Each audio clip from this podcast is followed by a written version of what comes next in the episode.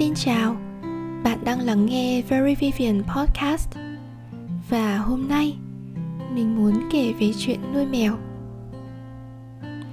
Mấy tháng gần đây thì mình có một trải nghiệm nuôi mèo rất đặc biệt. Mình nuôi mèo mà lại không biết mặt những chú mèo mà mình nuôi. Chuyện là gần nhà mình có khá nhiều mèo hoang. Mình biết là mèo hoang vì thấy mấy em này hay chui lủi ở trong những bụi cây bụi cỏ và tầm nhá nhem tối thì tụi nó bắt đầu đi tìm thức ăn từ những cái thùng rác ở trong khu. Mình nhìn thấy mấy em bới rác như vậy thì thấy thương lắm. Nếu mà mình có thể giúp được cho mấy em mèo này không còn đói nữa thì tốt biết mấy. Thế là bắt đầu từ hai tháng trước, mình đặt mua hạt và pate cho các em. Khá thú vị vì mình mua đồ ăn để nuôi tụi nó mấy tháng nay mà vẫn chưa nhìn rõ mặt và thậm chí mình còn không biết chính xác là mình đang nuôi mấy em. Vì là mèo hoang nên mấy đứa nó rất là cảnh giác. Thấy có người đến là sẽ chạy đi luôn. Có một vài lần trong những ngày work from home thì mình có thấy bóng dáng một em nhị thể nằm lim dim, tắm nắng ở trong sân nhà mình. Cũng có buổi tối mình thức khuya làm podcast tới tầm 11 giờ mới nhớ ra xuống mở cửa để khay thức ăn thì thấy em lông trắng giật mình chạy mất hút. Nói chung là mình vẫn chỉ thấy cái bóng dáng chạy vụt đi và thoáng qua màu lông thôi, chứ cũng chưa nhìn rõ mặt và chưa được tiếp xúc với hai em này. Mỗi buổi sáng nhìn thấy vết chân nó ngủ trên xe của mình và khay đồ ăn hết veo thì mình lại vui. Thầm nghĩ rằng vậy là mấy đứa lại có thêm một bữa ăn no rồi cuộc đời tụi nó sẽ đỡ cực hơn một chút. Thực ra bản thân mình từ xưa đến nay luôn là một cat person. Mình rất là yêu mèo. Cái này nó đến từ bản tính yêu động vật. Tất nhiên là mình yêu cả chó nữa. Chỉ là mình thấy tính mình một phần cũng khá giống mèo. Mình thích một cuộc sống nhẹ nhàng, indoor, thích ở trong nhà. Nhưng lúc bước ra ngoài đời mà cần phải đấu tranh thì cũng khá là quyết liệt mình cũng là một người có xu hướng làm việc ban đêm nữa. Nhiều khi học hay cần nghĩ ý tưởng gì mới thì mình sẽ thức hơi khuya một chút. Giống như loài mèo hay lọ mọ buổi đêm. Nói chung, đặc điểm bản tính của mình từ trước đến nay có thể nói là khá giống mèo, nên mình rất thích mèo. Mình nghĩ một phần nữa làm cho mình quen với cảm giác có những chú mèo ở cạnh, quấn chân mình là do bà nội mình rất hay nuôi mèo. Tuy từ nhỏ đến giờ thì mình mới chính thức là chủ nhân của một chú mèo thôi. Nhưng trong nhà mình thì luôn có sự xuất hiện của các chú mèo mà bà mình nuôi. Từ khi mình còn nhỏ xíu, Nhà mình có hai em mưu. Đến sau này, suốt thời đi học và cả khi bắt đầu đi làm, nhà mình đều có ít nhất một chú mèo. Và tất nhiên, đó đều là những người bạn thân thiết của mình. Trong số đó thì Nhem là chú mèo mà có nhiều kỷ niệm với mình nhất. Tuy nó sống ở nhà mình chưa đến 4 năm, Tên Nhem cũng là do mình đặt. Vì nó lớn lên ở trong nhà mình, Từ một chú mèo 2 tháng tuổi tinh nghịch Đến khi mà nó nặng tận gần 6 cân. Giờ ngẫm lại thì thấy đó cũng là một quãng thời gian rất là đẹp Khi mình lớn lên với những người bạn nhỏ. Tức là không chỉ có Nhem mà còn có các bạn của nó kéo đến. Mỗi lần mà có bạn của Nhem đến thì mình đều cho mấy đứa ăn cùng Nhem nên số lượng mèo tụ tập ở nhà mình hồi đó ngày càng đông. Danh sách những người bạn mèo mà đến nhà mình chơi với nhem buổi tối hồi đó, mình vẫn còn cả một cuộn phim mình chụp lại. Tính riêng những chú mèo mà quen mặt thì chắc cũng phải đến 8 đến 9 chú. Một thời gian sau đó thì nhem bị bắt mất. Lúc nhem mất, mình khóc mãi và mình buồn cả một tháng trời. Nghĩ lại thì cũng thấy trẻ con nhưng mà chắc là cái cảm giác mất đi cái gì đó thân thuộc đều như vậy. Hồi đó nhen như là một phần rất lớn trong cuộc sống của mình. Sau này khi mà nhem mất rồi, có một chú mèo bạn của nhem qua ở nhà mình luôn. Mình không biết chủ cũ đặt tên nó là gì, nhưng mà từ khi nó chính thức chuyển qua nhà mình thì mình gọi nó là nhí nhảnh.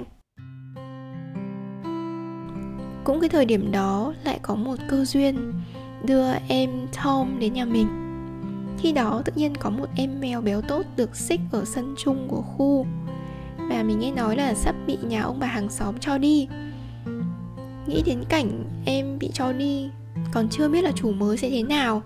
Mà béo tốt như thế thì lại rất dễ bị bắt vào lò mổ. Nên là mình xin em về nuôi. Và đây cũng chính là chú mèo đầu tiên mình trực tiếp đứng ra nhận nuôi, chứ không phải bà nội. Mình đặt tên nó là Thomas vì nó có nét tù tù giống mèo Tom ở trong phim Tom and Jerry. Nhưng mà mọi người trong nhà thì lại vẫn hay gọi nó bằng tên nhanh nhẩu, mặc dù nó chẳng nhanh nhẩu chút nào. Tom ở nhà mình tính ra là đến gần 10 năm. Từ lúc mình học lớp 8 cho đến tận khi mình bắt đầu đi làm công việc đầu tiên, Tom ở với mình qua nhiều giai đoạn thay đổi của cuộc đời nhất. Cả khi mình đi du học thì mẹ vẫn FaceTime cho mình nhìn thấy Tom khỏe mạnh và ăn đủ ngày ba bữa. Đến lúc mà mình quay trở lại Hà Nội để mà đi làm công việc đầu tiên ấy, Thì mỗi ngày đi làm về, Tom luôn đứng ở cửa, Meo meo như một lời chào hỏi để hỏi xem là ngày hôm nay của chị như thế nào. Đến khi mình chuẩn bị đi học cao học thì cũng là lúc mà em Tom này bị ốm. Buổi sáng cuối cùng, Tom lết ra hiên tắm nắng, Rồi nằm im ở đó luôn Trong nhật ký và blog của mình vẫn còn lưu lại những dòng này Today, my cat was so tired that he couldn't stand up So I just quietly sat next to him until he breathed his last. That was one of the saddest moments. It couldn't be helped mình rất sợ cảm giác thấy sức tàn lực kiệt mà chỉ có thể ngồi bên, không thể giúp được gì. Biết rằng đó là quy luật không thể thay đổi được, nhưng mà những lúc như thế thì ai cũng sẽ buồn, đúng không? Sau khi phải tạm biệt Tom thì mình chưa chính thức nuôi thêm một em mèo nào nữa.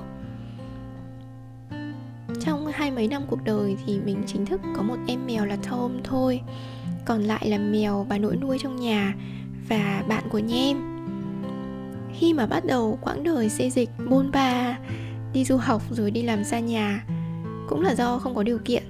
Mình không thể nuôi mèo ở trong những cái căn hộ mình thuê được. Hồi ở úc, tuy là không có mèo, nhưng mỗi lúc trời lạnh quá, mỗi lúc mà mình tủi thân ở xứ lạ, mỗi lúc mình nhớ việt nam thì mình lại hay ôm ké em mèo của bạn chủ nhà rồi khi chuyển đến Sài Gòn thì hầu hết thời gian mình chăm mèo hoang không chủ. Mình nuôi những em mèo lạc ở dưới hầm giữ xe. Rồi khi thì mình nuôi mèo ở siêu thị Và ở công viên kế bên nhà cùng với các bác bảo vệ.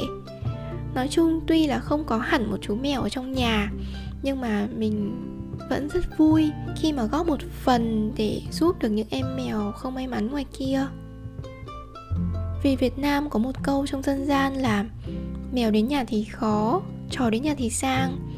Nên vô tình làm cho những chú mèo bị lạc hay bị bỏ rơi đều rất tội nghiệp Luôn bị xua đuổi Luôn phải sống chui lủi Vì mọi người nghĩ là nó mang lại xui xẻo ấy.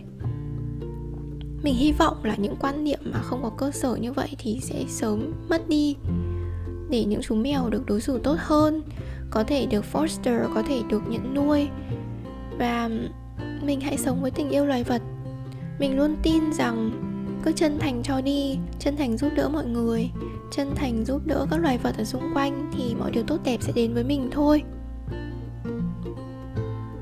Ừ, đến giờ mình đi đổ đầy khay thức ăn rồi. Chắc là sáng hôm sau sẽ hết veo.